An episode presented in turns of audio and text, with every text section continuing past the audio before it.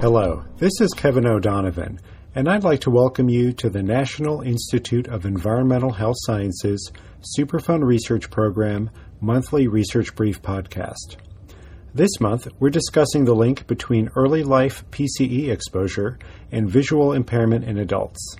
The research brief, number 212, was released on August 1, 2012, and was written by SRP contractors Carol Kelly and Sarah Mishamandani in conjunction with SRP supported researcher Ann Aschengrau.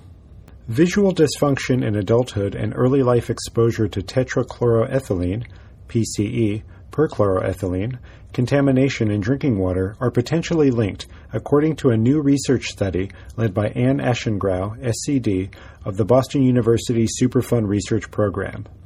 PCE is a solvent frequently used in dry cleaning solutions, adhesives, and metal degreasers.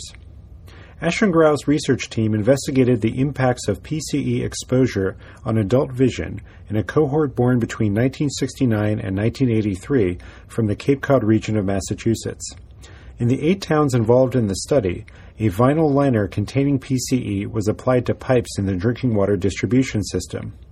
The vinyl liner was improperly cured, leaching PCE into the water supply. As a result of the irregular pattern of the affected pipes, the region had drinking water with a wide range of PCE concentrations when contamination was discovered in 1980.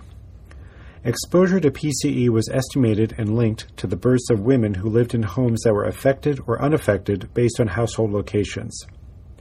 Investigators found that adults exposed to the solvent during gestation or early childhood, compared to those who were unexposed, exhibited poorer color discrimination and lower contrast sensitivity, two indicators of visual function.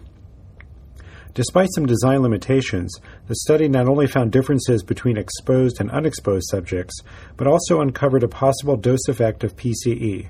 Higher early exposure may contribute to greater visual impairment. Low levels of exposure to PCE have been linked to adverse neurological effects, such as decreased attention and memory.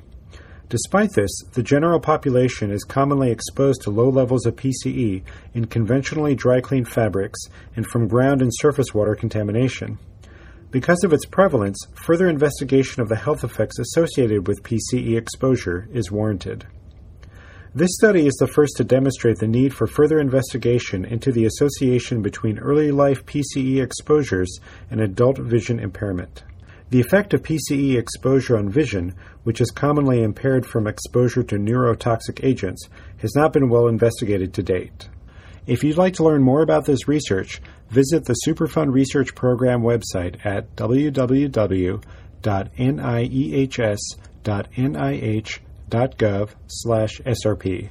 From there, click on Who We Fund and follow the links to the Boston University Research Summary.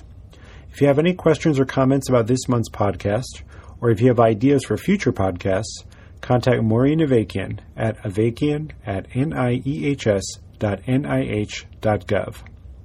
Join us next month as we discuss more exciting research and technology developments from the Superfund Research Program.